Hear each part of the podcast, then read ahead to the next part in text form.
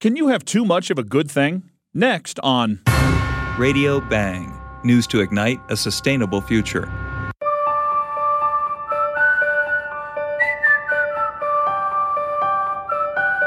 On May the 8th of this year, Germany hit a new high in clean energy production.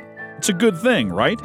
Storage and transport of renewable power are necessary to make a viable system. In this case, produced renewable energy spiked unexpectedly high. Gas plants had to be taken offline. But coal and nuclear power plants, well, you just can't blink those off. It's bad for the equipment and it also pollutes. So, for several hours, these plants had to pay to continue putting power into the grid. Meanwhile, industrial customers earned money by consuming all the electricity that they possibly could. It's kind of turning things upside down and inside out, isn't it? So, what happened?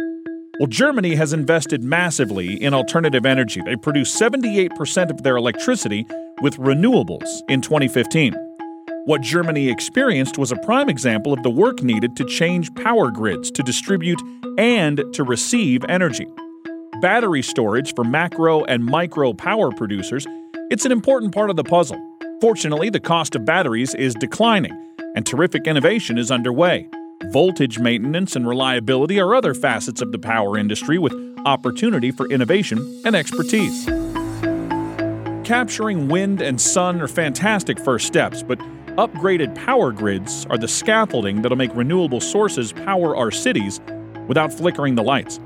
On that day in May, Germany was a scout in showing us all what's needed to avoid power grid chaos. Now, other governments are also working out the logistics of renewable energy, including Denmark, China, and California. The Golden State intends that by 2019, all customers will be charged with time of use in mind. Turning down the AC and going to the pool in the heat of the day will become an even better idea. In fact, someday soon, more of us will be able to buy batteries for our homes and businesses to store clean renewable energy. Imagine having both solar plus a cost effective battery.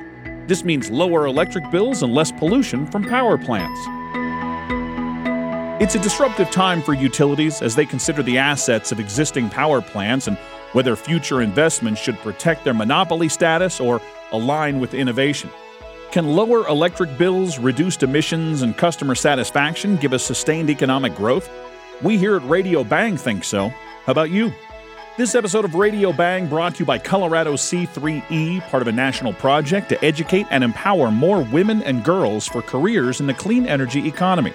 On June 7th, women have an opportunity to network with clean energy organizations in Denver. Details at coloradoc3e.org. Bringing awareness to a new generation. This is Radio Bang.